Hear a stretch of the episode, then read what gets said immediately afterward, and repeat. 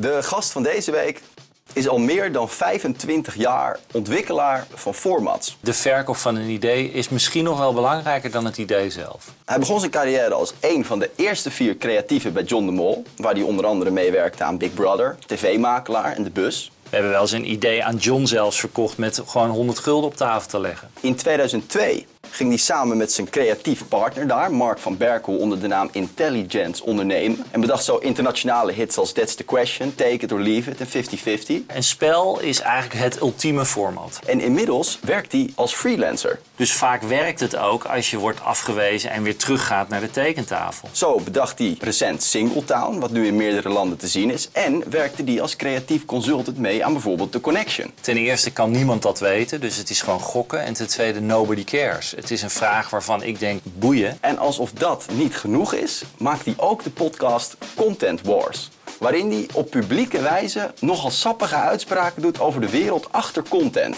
De wereld dus waarin hij zelf dagelijks actief is. Als ik iets vind, dan roep ik dat gewoon. Dat is soms misschien niet het allerslims. Hier is Kirsten Jan van Nieuwenhuizen.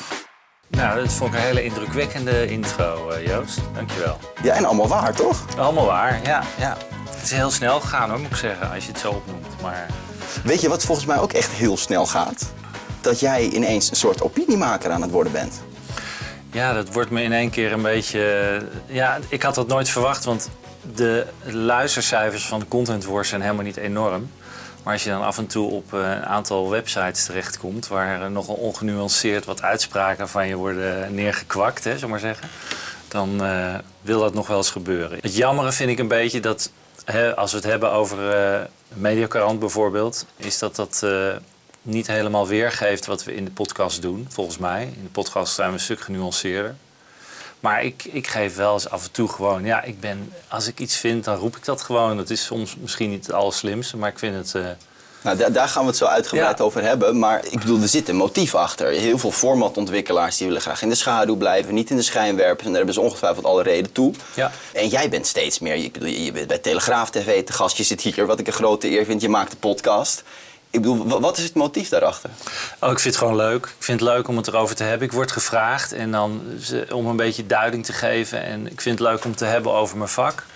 Over content creëren en over formats ontwikkelen. Dus dat is eigenlijk de enige reden. Want ik schiet er financieel niks meer op. Ik krijg er best wel wat kritiek op af en toe. Dat mensen vinden dat ik te uitgesproken ben. No such thing as bad publicity, dat geldt niet? Nee, in mijn vak is dat wel wat lastiger natuurlijk. Daar zullen we het misschien ook wel zo nog over hebben. Maar, Maar, wat, maar ze- als ik zeg de nieuwe Angela de Jong, een column straks over televisie. Nee, ik ben niet zo'n goede schrijfster. Dus eh, nee, ik, ik denk niet dat er snel een column... Ik vind het gewoon leuk om, om te lullen over tv en over content. Dus dat, dat is het eigenlijk het enige motief. Oké, nou laten we dan even helemaal een stap terugnemen. Eh, jij deed een studie film- en televisiewetenschappen. Ja. En tijdens die studie was je locatiemanager en productieassistent bij IDTV. Ja. Wa- Wat was de grote droom van Kirsten Jan toen? Nou, kijk, mijn vader is cameraman, dus die heeft het er misschien een beetje meegegeven dat het leuk vond om naar films en televisie te kijken. En toen ik film- en televisiewetenschappen studeerde, vond ik het sowieso interessant hoe films en hoe drama en hoe tv wordt opgebouwd en verhaallijnen en spanningsbogen. Toen heb ik tijdens mijn studie wat dingen bij IDTV gedaan, maar zodra ik klaar was met mijn studie heb ik heel snel eigenlijk meteen een brief gestuurd aan John de Mol Producties. Of ik iets bij programmaontwikkeling mocht doen. En was dat de enige brief die je stuurde? Eh, ja, gek genoeg wel. Eh, toen zat daar een nieuwe hoofdprogrammaontwikkeling. En die zei, stuur maar een ideetje op. En toen heb ik drie ideeën opgestuurd met allemaal tekeningen erbij van hoe het eruit zou zien. En dat vonden ze leuk genoeg in ieder geval om me uit te nodigen. Ehm, Maar even om te schetsen, jij kwam daarbij toen Big Brother nog niet bedacht was. Nee. Er was dus nog geen enorm grote wereldhit. nee, Eh, Maar toch wilde jij daarbij. Ja, het leek mij leuk om dingen te bedenken. En toen ik begon was ik zo groen als gras. Dus ik, de eerste zes maanden... Ik weet nog dat ik een functioneringsgesprek had na zes maanden. En toen zei mijn baas, die zei... ik weet niet of er een creatief in jou zit. En dat was ook omdat ik samenwerkte met iemand... nog niet met Mark van Berkel, maar met iemand anders... waar ik niet helemaal een klik mee had, creatief. En toen na zes maanden ben ik met Mark van Berkel gaan werken. En toen daar gebeurde iets waardoor we in één keer een beetje gingen vliegen. En toen ging het een stuk eh, beter en een stuk sneller. Maar de eerste zes maanden heb ik heel veel moeilijkheden gehad om gewoon het te leren. En als je uiteindelijk leert, oh, als je bij John de Mol het vak leert, is natuurlijk er is geen betere persoon om programmaontwikkeling te leren dan met John de Mol. Nou, kom maar door met een paar lessen die je daar dan geleerd hebt. Wat, wat, wat voor kwartjes zijn er gevallen in die zes maanden? Nou, kijk, wat ik een hele goede vond altijd van John is van je mag kritiek hebben, maar kom dan ook met de oplossing. Dus niet alleen maar roepen waarom je iets slecht vindt of iets niet vindt werken, maar geef dan ook meteen aan van wat je eraan zou verbeteren. Wat ik ook geleerd heb, is dat je niet altijd moet verzinnen wat je zelf leuk vindt. Want dat kan natuurlijk heel beperkt zijn. Dus probeer gewoon dingen te verzinnen waarvan je denkt dat er een soort universele appetite voor is. Ja, en voor de rest is het wel een vak. Het is een, kijk, er zijn heel veel mensen die hebben ideeën en uh, die komen ook langs met ideeën. Alleen het vak zit van hoe kan ik van een idee een format maken. En dat, is, dat zijn er niet zo heel veel die dat goed kunnen. Nou, daar gaan we het ook nog even uitgebreid over hebben. Maar er gebeurde ook bij dat bedrijf natuurlijk iets bijzonders. Los van dat jij in die zes maanden en samen met Mark van Berkel een soort vogelvlucht maakte, maakte dat bedrijf dat ook. Want ja, dat was toen nog niet hoor. Dat, want het, wij, ik ben er komen werken ergens 95, 96. En het, het hele verhaal van Big Brother, want daar doel je waarschijnlijk op. Nou, gewoon uh, dat het in een vrij korte tijd van, van, van een paar mensen ergens in een miljardenbedrijf veranderde. Ja. Dat heb jij wel voor een groot deel meegemaakt.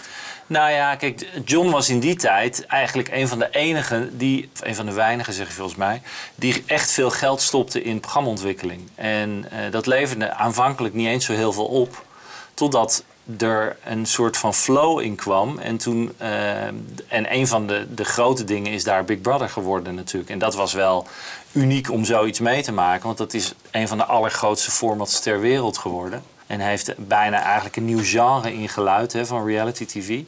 En dat was natuurlijk fascinerend om daarbij betrokken te zijn. Om te zien hoe, wat dat doet met een bedrijf. En sowieso hoe, hoe zo'n format uh, over de hele wereld gaat. Maar het, het unieke ding was dus dat hij of jullie of zij heel veel geld in formatontwikkeling stopte ten opzichte ja. van de rest. Ja, en nog steeds, hè, want John doet dat nog steeds als een van de weinigen. Stopt hij heel veel geld in ontwikkeling. En waarvan relatief maar heel weinig lukt, zeker de laatste tijd.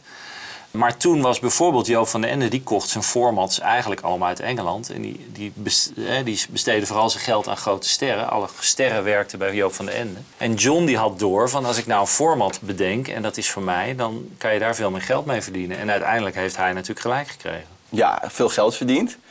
Jij was toen nog medewerker. Ja. Dus je kreeg elke maand ongetwijfeld een best oké salaris. Maar dat was gewoon een salaris aan het einde van de maand. Ja. En toen zag je, je je naaste collega miljardair worden in een korte tijd. En toen dachten jij en Mark van Berkel, moeten we ook doen. Uh, ja, nou, een beetje.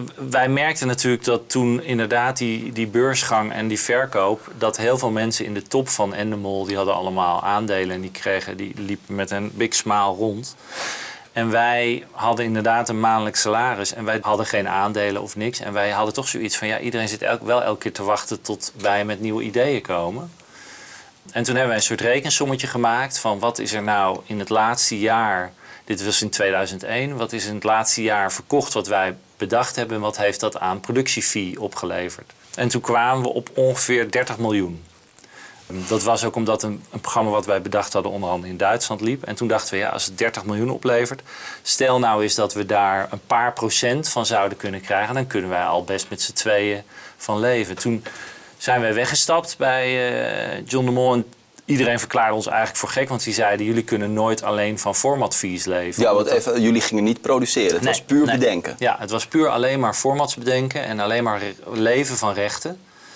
Eh, en dat is maar een heel klein percentage van een productiefee, hè, gemiddeld zo'n 4, 5 procent. En dat krijg je alleen maar als je iets op de buis hebt. Dus je moet wel iets op de buis krijgen. En dan moet het ook nog wel substantieel iets zijn waardoor je gewoon een, een tweemansbedrijf kan runnen. En dat was wel lastig. Gelukkig hadden we een investeerder al in 2002 meteen die wat geld erin wilde steken. En we hadden ook het geluk dat we redelijk snel That's the Question bedachten. Een dagelijks spelletje. En dagelijkse spelletjes zijn heel interessant eh, qua rechten. Ja, je zei ergens in een ander, ander interview... die heeft in 12 jaar tijd 2,5 miljoen euro opgebracht, dat Ja. spel. Ja, En je noemt het zelf een spelletje. Ja, ik vind het nog steeds een heel goed format. Eh, ja, net als Lingo, het heel goed dagelijks stript spelletje eh, of spel. Ehm, eh, en het is naar heel veel landen gegaan. En in totaal denk ik inderdaad dat dat wel zoiets heeft opgeleverd. Alleen aan formatfees, hè? dus ik heb het niet over productiefees. Dat is nog echt een veelvoud. Maar wat is, dan, wat is dan op een gegeven moment een kwartje wat valt... dat je ineens denkt, hé, hey, nu hebben we iets in handen. Bijvoorbeeld bij That's the Question. Nou ja, bij That's the Question is...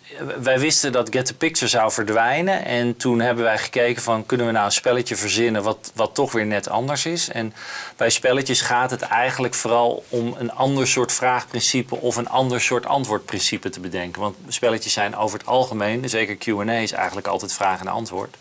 Dus je moet iets verzinnen wat het net anders maakt... Uh, en zoals het wel vaker gaat met formats, je bedenkt eigenlijk wat ik dan noem de kapstok. Dus dat is een soort het basisidee waar iets op drijft. De en vorm? vervolgens de vorm of het, het ultieme, de USP, unique selling point, of iets wat, wat bijzonder maakt, waarop je het ook pitcht bijvoorbeeld. Bij kopen zonder kijken hebben zij het, we kopen iets zonder te kijken. Uh, en vervolgens ga je het aankleden. Dus dan hang je jassen op die kapstok en ga je eigenlijk kijken hoe kan ik dit basisidee van we kopen iets zonder te kijken, dat heb ik overigens niet bedacht. Ik had het graag willen bedenken, ik vind het een heel goed format. Dan ga je dat aankleden. Dus dan ga je die elementen en zo. Bij That's the Question hadden wij het idee bedacht dat we uitgaan eigenlijk van wat is nou de vraag die leidt tot een bepaald antwoord. Dus we draaiden het om. In plaats van je krijgt een vraag en uh, wat is het antwoord? Dus we geven het antwoord en wat is de vraag? Even kort gezegd hoor. Maar we hebben bijvoorbeeld een ander spel bedacht in die tijd, wat ik ook een heel leuk spel vond. Dat heette Take It or Leave It, dat noemde je al.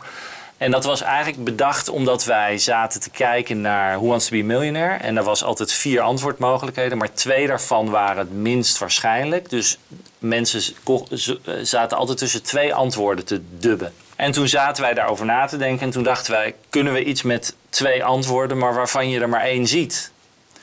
Uh, dus ik stel jou een vraag en ik geef je één antwoord. Uh, maar het kan ook het andere zijn, alleen die zie je nog niet. Dus het idee is, als je dit antwoord niet neemt, dan krijg je het andere en dan kan je niet meer terug. Dus het, dat was het teken door Leave It. Heel simpel principe. Maar ik vind in beide gevallen, beide voorbeelden die je nu geeft, dat zijn programma's die weet ik voor hoe lang gelopen hebben, waar, waar weet ik veel hoeveel uh, format fee aan is verdiend. Ja. En ja, je legt het uit als, als een ideetje wat je hebt op de dinsdagochtend bij de koffie, waarbij je eigenlijk een, een principe wat bestaat omdraait. En dat is, klinkt leuk. Ja, maar, daar begint het mee. Maar, maar hoe dan... weet je dan van, ah, maar dit is iets waar we op door moeten denken, zodat het inderdaad een format kan gaan worden? Ja. Nou ja, bij spellen begint zoiets als dit. Dus het, het, begint op deze manier met iets kleins. En waarvan je denkt, hé, hey, zouden we daarmee verder kunnen?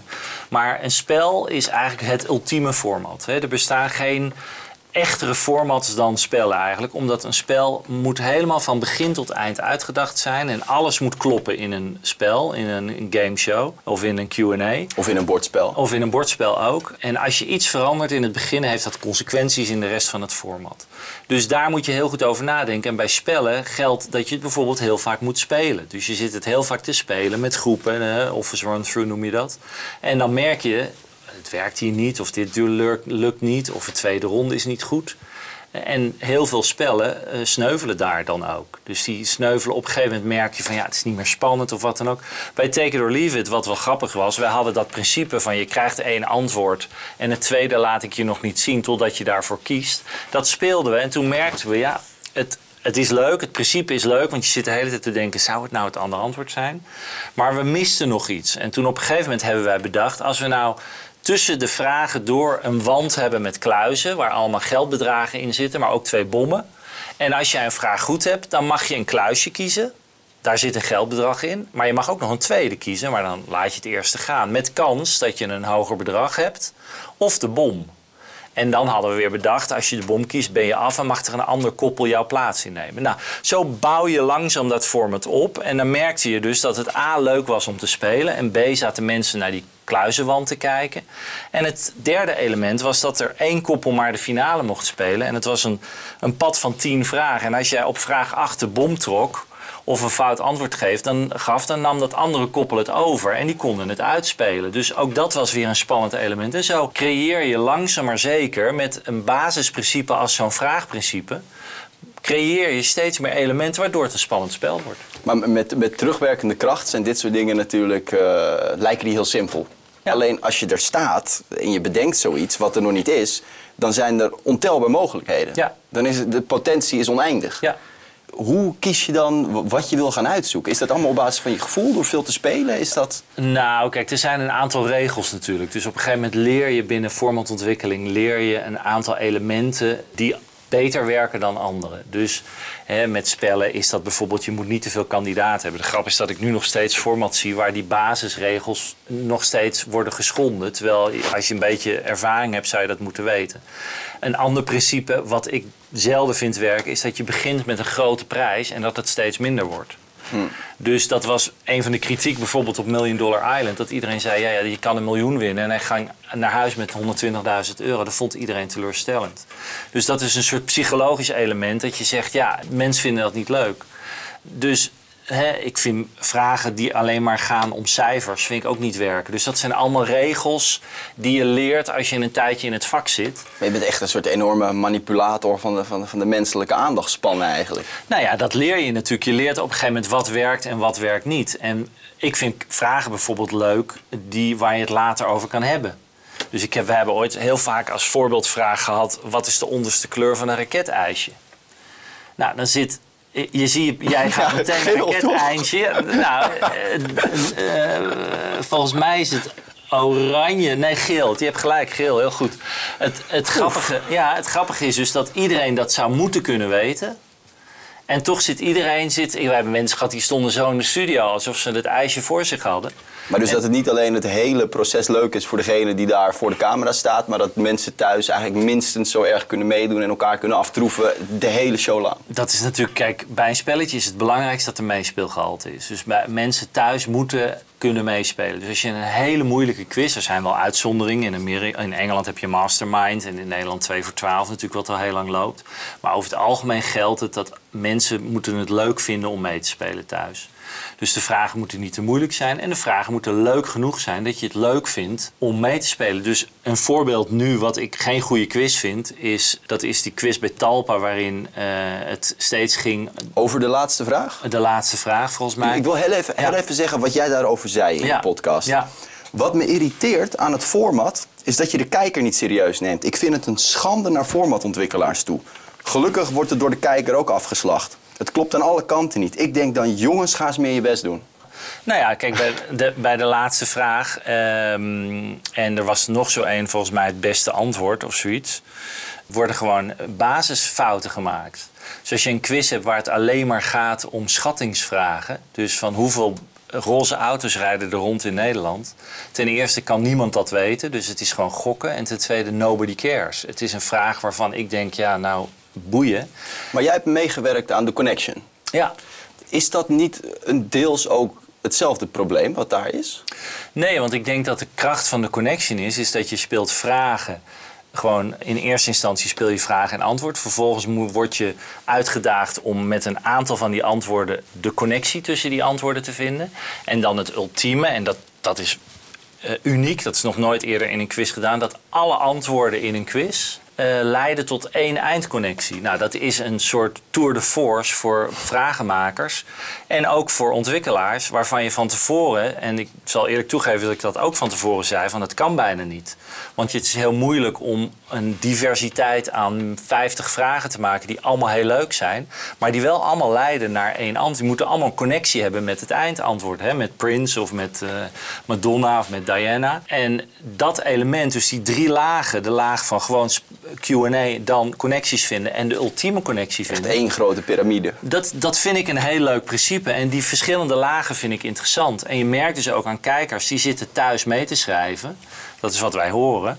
En die zitten halverwege al te appen van de eindconnectie is dit. Nou dan vind ik, dan werkt een quiz dus. En ik vind de meeste quizzen die, die leuk zijn of die goed zijn, hebben vaak meerdere lagen. Die hebben, dat is niet alleen maar Q&A. Dat is toch, er zit iets, iets bij wat het nog extra interessant maakt. Zoals bij That's the Question, dat je terwijl je vraag en antwoord hebt, dat je de vraag moet bepalen wat het antwoord wordt. En dat er altijd een soort onderstroom is waar je ook nog mee bezig kan zijn. Ja, klopt. En bij That's the Question hadden wij bijvoorbeeld... Wij wisten dat Get the Picture verdween, omdat bij Get the Picture zochten ze steeds een antwoord en de eerste letter van het antwoord verscheen in het bord of werd weggespeeld in het bord. En wij wisten dat dat een probleem gaf voor de vragenmakers na een paar honderd antwoorden. Uh, een paar honderd uh, afleveringen. Ze konden eigenlijk geen antwoorden meer vinden met die letters. Toen hebben wij in That's Question iets toegevoegd in ons spelprincipe, waardoor je eindeloos vragen kan spelen. Want wij zochten altijd een antwoord en die was gehusseld in letters. En die moest je dan kunnen zien wat het antwoord was. Alleen wij eh, de antwoord op onze vraag was een extra toegevoegde letter. En dat kon dus altijd alles zijn. Als ik het nu uitleg, klinkt het heel ingewikkeld. Maar we hebben geprobeerd, ook in ons het bedenken, dat we dachten: hé, hey, het probleem wat we bij Get the Picture hebben, willen wij niet hebben. Wij willen duizenden afleveringen kunnen maken. Is ook gelukt, want er zijn ongeveer 5000 afleveringen wereldwijd van gemaakt. En dat door zo'n trucje toe te passen. En dat, is, vind ik, dat soort dingen vind ik natuurlijk leuk als ontwikkelaar. Ja, we hebben het nu heel lang gehad over die twee quizzes. Waar jullie uh, ja, dat, dat, bedrijf misschien zelfs opgebouwd hebben voor een deel. Zeker. En toen hebben jullie dat bedrijf verkocht. Ja. Miljonair geworden.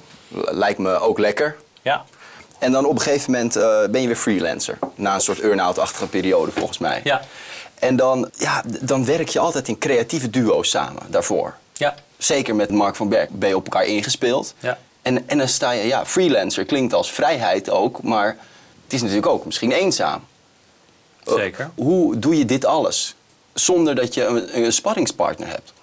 Nou, dat was ook moeilijk, want ik, toen Mark uh, en ik uit elkaar gingen, gewoon uh, zonder enig probleem, maar omdat Mark niet meer bij Sony wilde blijven werken en ik wel. Uh, toen had ik daar ook wel moeite mee. Dat ik dacht, jeetje, moet ik het allemaal in mijn eentje gaan doen? En ik geloof ook in duo's en in groepen. Ik denk dat, dat, dat je elkaar versterkt. En dat je toch vaak in heel veel creatieve uh, beroepen merk je dat duo's werken.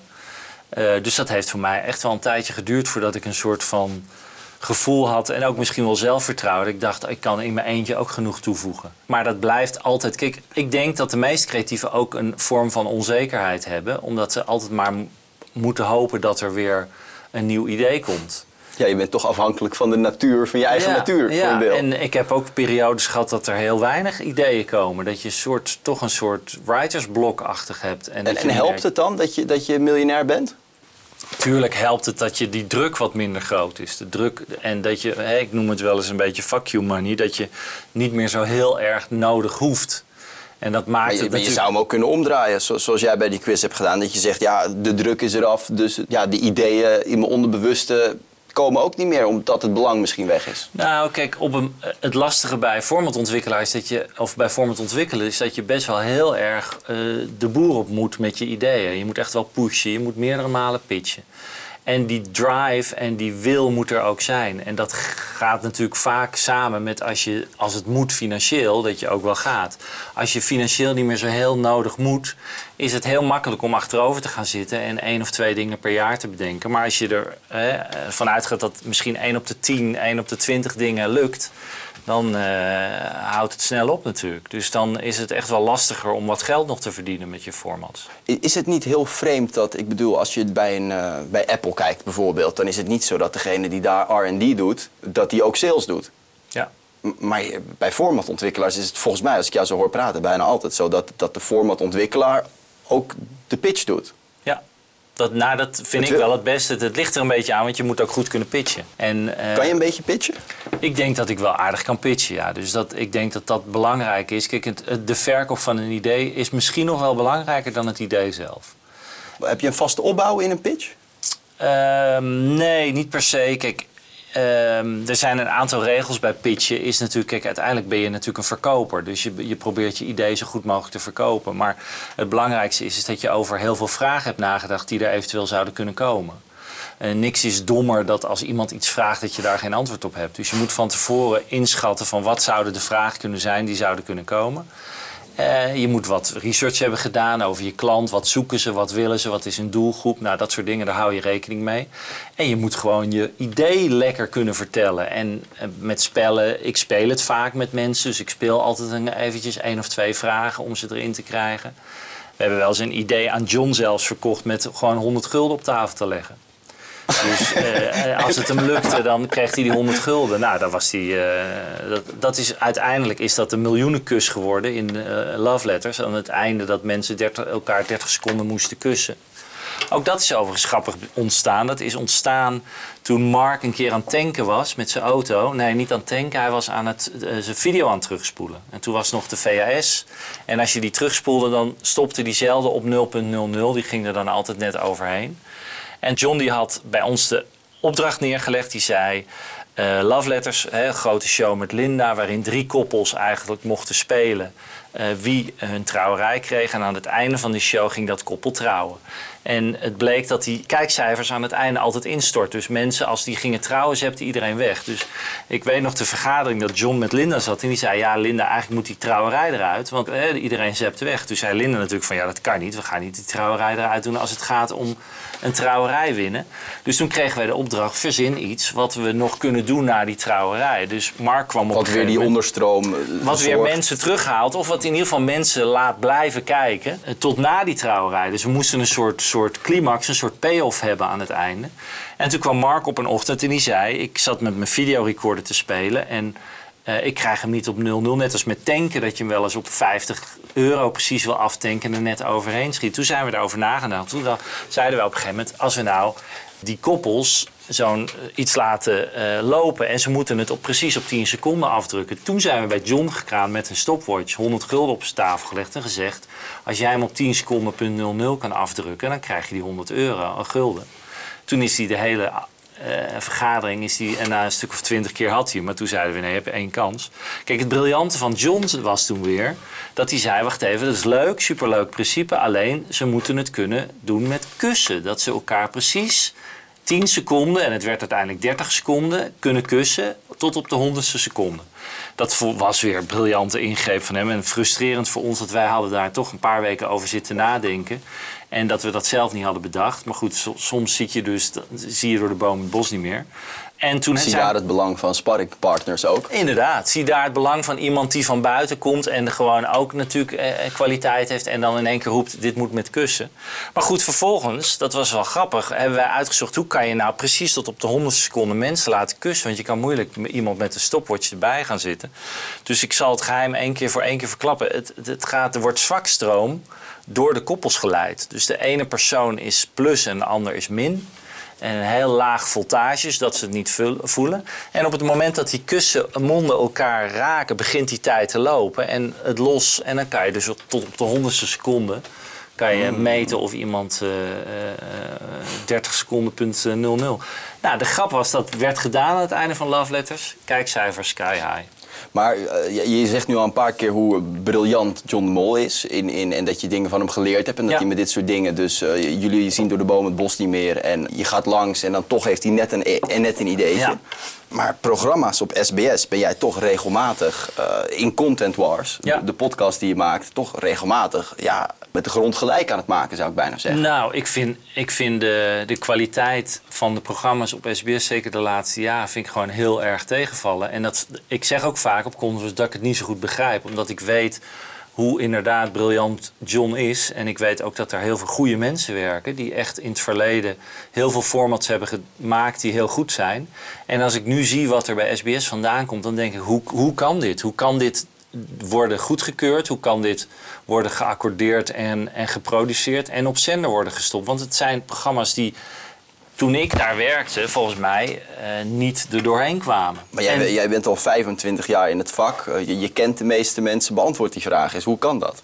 Nou ja, ik vind dat moeilijk te zeggen. Ik, ik denk dat. Hè, er is wel eens eh, iemand geweest die tegen mij gezegd heeft: Is het nou goed dat een producent zelf ook zenderbaas is? Dat, die twijfel heb ik ook.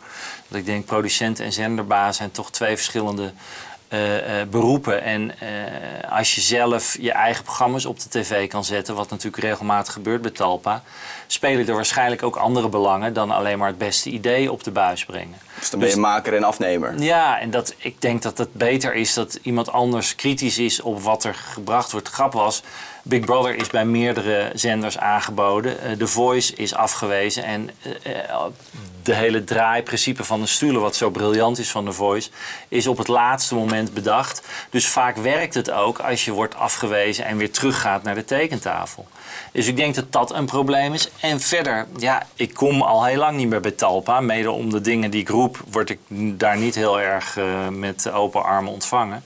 Dus ik zou het eigenlijk niet zo goed weten. Maar ik heb ook in mijn programma gezegd dat ik gewoon eh, de liefde mis in de programma's. Ik mis gewoon de aandacht en de liefde als je... Hè, om even terug te komen op de connection. Als je ziet hoeveel liefde in dat programma zit, los van niet omdat ik eraan mee heb gewerkt, maar ik zie gewoon de aandacht van de set en van de augmented reality en van de vraagstellingen en van het format. Er zit zoveel werk in en er zit zoveel aandacht in. Op elk detail is, eh, is gelet. Dat mis ik in heel veel programma's van Talpa. En ik, en ik weet dat het veel beter kan. Dat, althans, dat heeft John zo vaak bewezen. En hij is nog steeds, vind ik hem, de allerbeste televisie- en programmamaker ter wereld. Dat heeft hij ook bewezen met meerdere enorme hits. Alleen ja, goed, ja, ik weet niet. Ik, wat ik zeg, het vuur is een beetje weg daar, heb ik het idee. En eh, het, het, vuur is niet weg uit de podcast die je maakt? Omdat ik dit soort dingen dus roep, wat, uh, wat mensen, sommige collega's tegen mij zeggen: je bent gek dat je het allemaal roept. En dat vind je zelf niet? Dat je een beetje dwaas bent, dat je op deze manier misschien je ruit aan het ingooien bent? Nou ja. Want laten we eerlijk zijn, de mediawereld is, is vrij klein. Volgens mij in Nederland hoor ik vaak.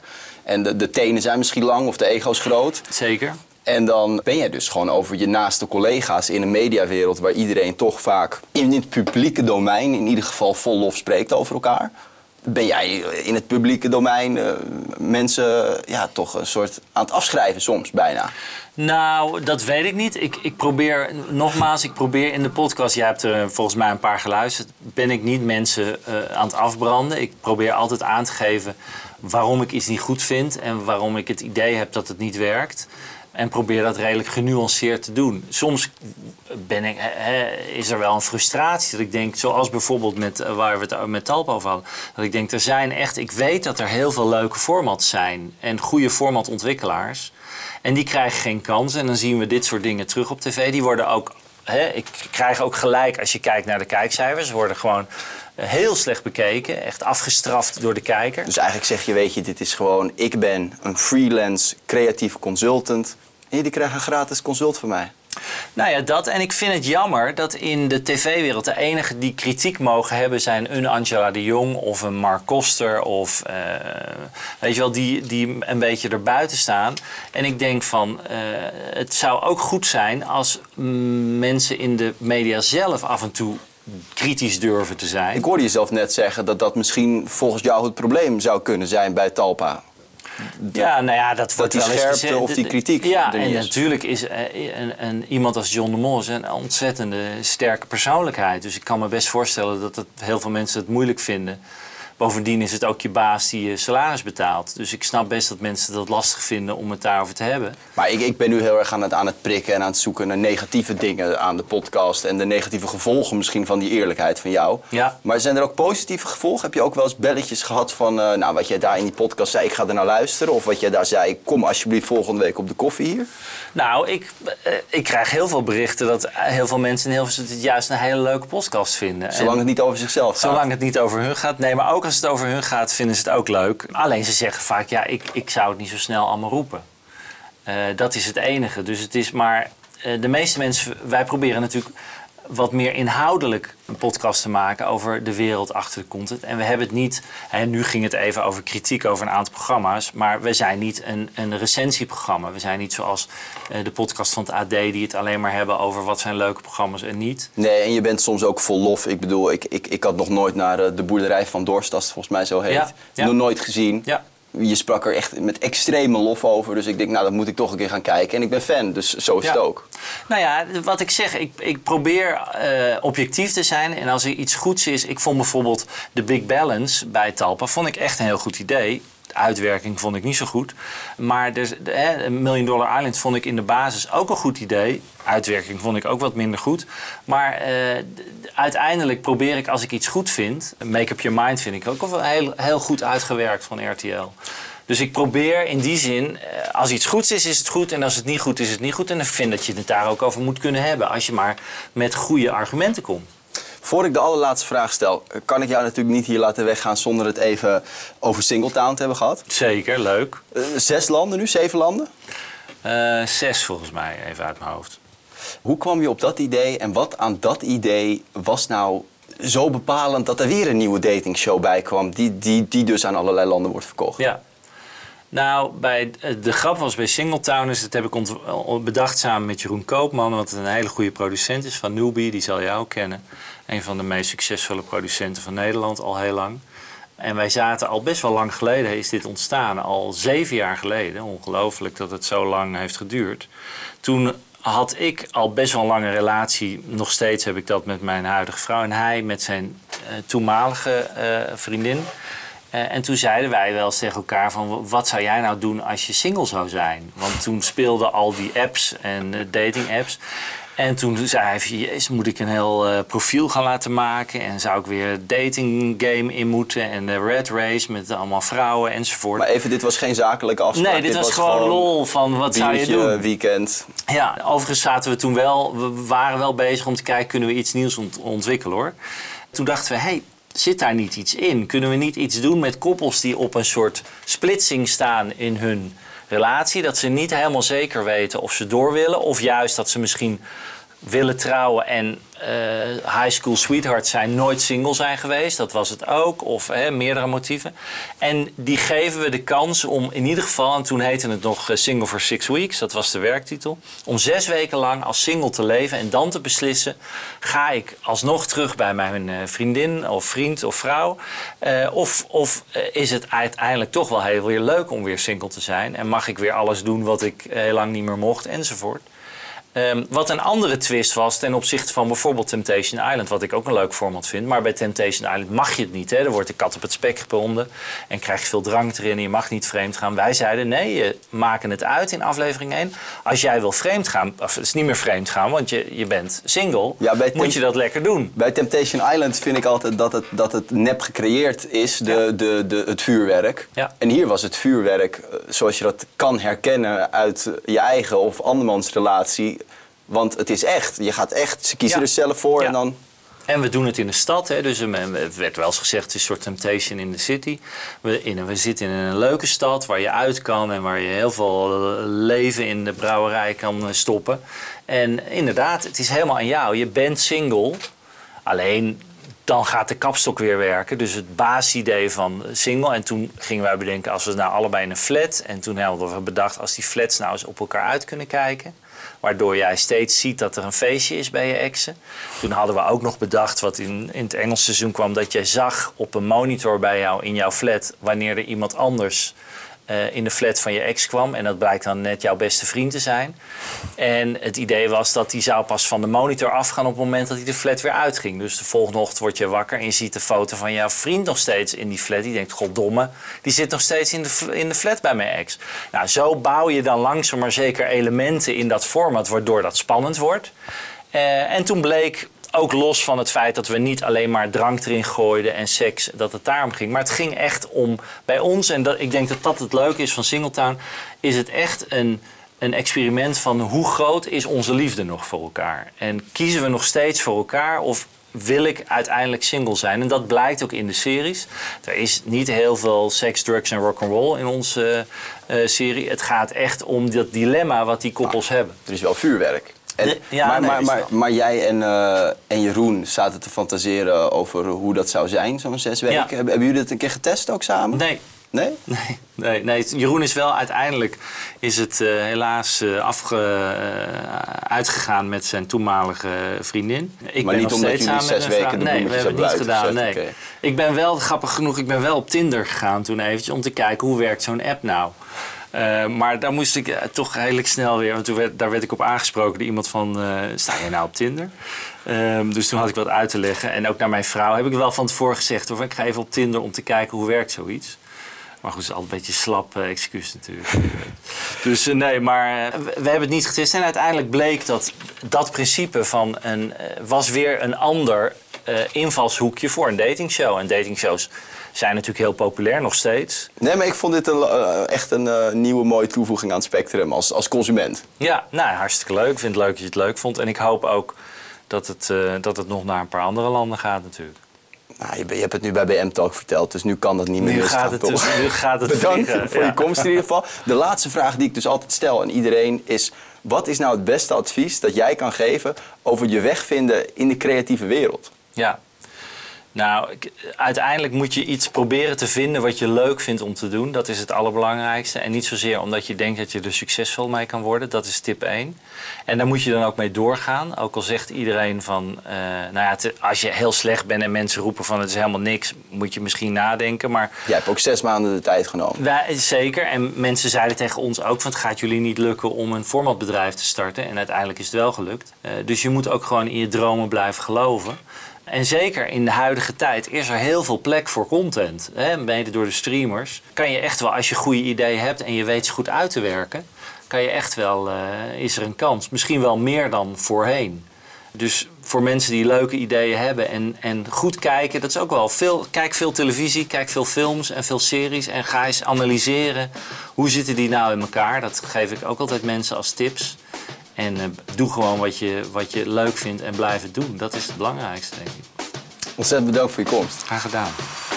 Tot zover de BNY Joost mag het weten podcast aflevering 136. De eerste na de zomerstop met Kirsten Jan van Nieuwenhuizen. Singletown is te bekijken via Discovery Plus en van de spelshows waar we het over hadden staan enkele afleveringen op YouTube. Volgende week zijn we er weer met een nieuwe aflevering. Heb je in de tussentijd nou een tip of misschien zelfs een wens voor een gast? Laat het weten. Een mooie week en tot de volgende. Deze podcast werd mede mogelijk gemaakt door Broadcast Magazine. Naast een vakblad in print uitgegroeid tot een breed platform aan activiteiten waarmee de slogan midden in de media alle recht wordt aangedaan. Kijk op www.broadcastmagazine.nl